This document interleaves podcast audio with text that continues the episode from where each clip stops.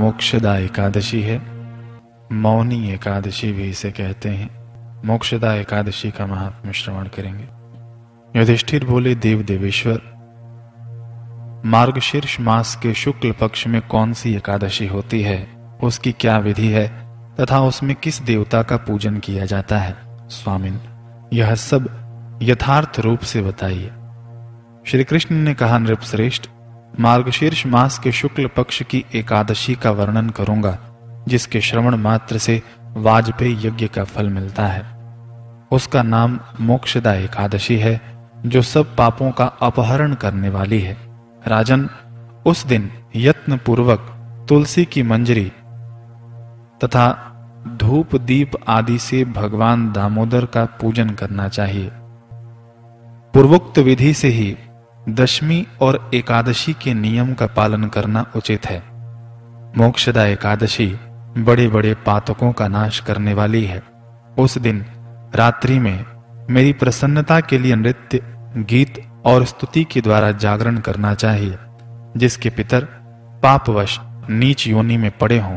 वे इस एकादशी का व्रत करके इसका पुण्यदान अपने पितरों को करें तो पितर मोक्ष को प्राप्त होते हैं। इसमें तनिक भी संदेह नहीं है। पूर्व काल की बात है। वैष्णवों से विभूषित परम रमणीय चंपक नगर में वैखानस नामक राजा रहते थे। वे अपनी प्रजा का पुत्र की भांति पालन करते थे। इस प्रकार राज्य करते हुए राजा ने एक दिन रात, एक दिन रात को स्वप्न में अपने पितरों को नीच योनि में पड़ा हुआ देखा। उन सबको इस अवस्था में देखकर राजा के मन में बड़ा विस्मय हुआ और प्रातः काल ब्राह्मणों से उन्होंने उस स्वप्न का सारा हाल कह सुनाया। राजा ने कहा, ब्राह्मणों, मैंने अपने पितरों को नरक में गिरा हुआ देखा है। वे बारंबार रोते हुए मुझसे यूँ कह रहे थे कि तुम हमारे तनुज हो। इसलिए इस नरक समुद्र से हम लोगों का उद्धार करो। द्विजवरों, इस रूप में मुझे पितरों के दर्शन हुए हैं। इससे मुझे चैन नहीं मिलता। क्या करूँ? कहाँ जाऊँ? मेरा हृदय रूंधा जा रहा है। द्विजोत्तमो, वह व्रत, वह तप और वह योग, जिससे मेरे पूर्वज तत्काल नरक से छुटकारा पा जाए, बताने की कृपा करें। मुझ बलवान तथा साहसी पुत्र के जीते जी मेरे माता पिता घोर नरक में पड़े हुए हैं। अतः ऐसे पुत्र से क्या लाभ है? ब्राह्मण बोले, राजन, यहाँ से निकट ही पर्वत मुनि का महान आश्रम है। वे भूत और भविष्य के भी ज्ञाता हैं। नृपश्रेष्ठ, आप उन्हीं के पास चले जाइए। ब्राह्मणों की बात सुनकर महाराज वैखानस शीघ्र ही पर्वत मुनि के आश्रम पर गए और वहाँ उन मुनि श्रेष्ठ को देखकर उन्होंने दंडवत प्रणाम करके मुनि के चरणों का स्पर्श किया। मुनि ने भी राजा से राज्य के सातों अंगों की कुशलता पूछी। राजा बोले, स्वामिन, आपकी कृपा से मेरे राज्य के सातों अंग सकुशल हैं, किंतु मैंने स्वप्न में देखा है कि मेरे पितर नरक में पड़े हैं। अतः बताइए कि किस पुण्य के प्रभाव से उनका वहाँ से छुटकारा होगा। राजा की यह बात सुनकर मुनि श्रेष्ठ पर्वत एक मुहूर्त तक ध्यानस्थ रहे।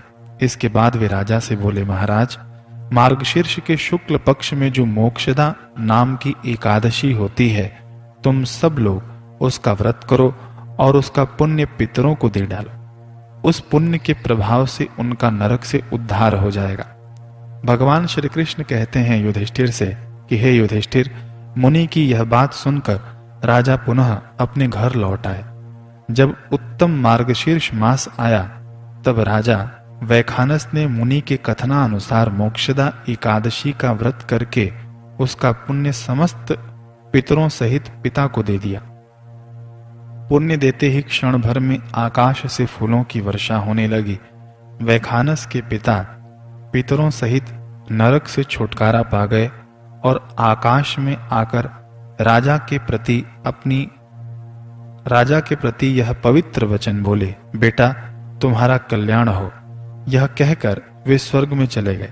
राजन, जो इस प्रकार कल्याण में मोक्षदा एकादशी का व्रत करता है, उसके पाप नष्ट हो जाते हैं।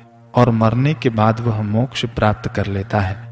यह मोक्ष देने वाली मोक्षदा एकादशी मनुष्यों के लिए चिंतामणि के समान समस्त कामनाओं को पूर्ण करने वाली है। इस महात्म के पढ़ने और सुनने से वाजपेयी यज्ञ का फल मिलता है।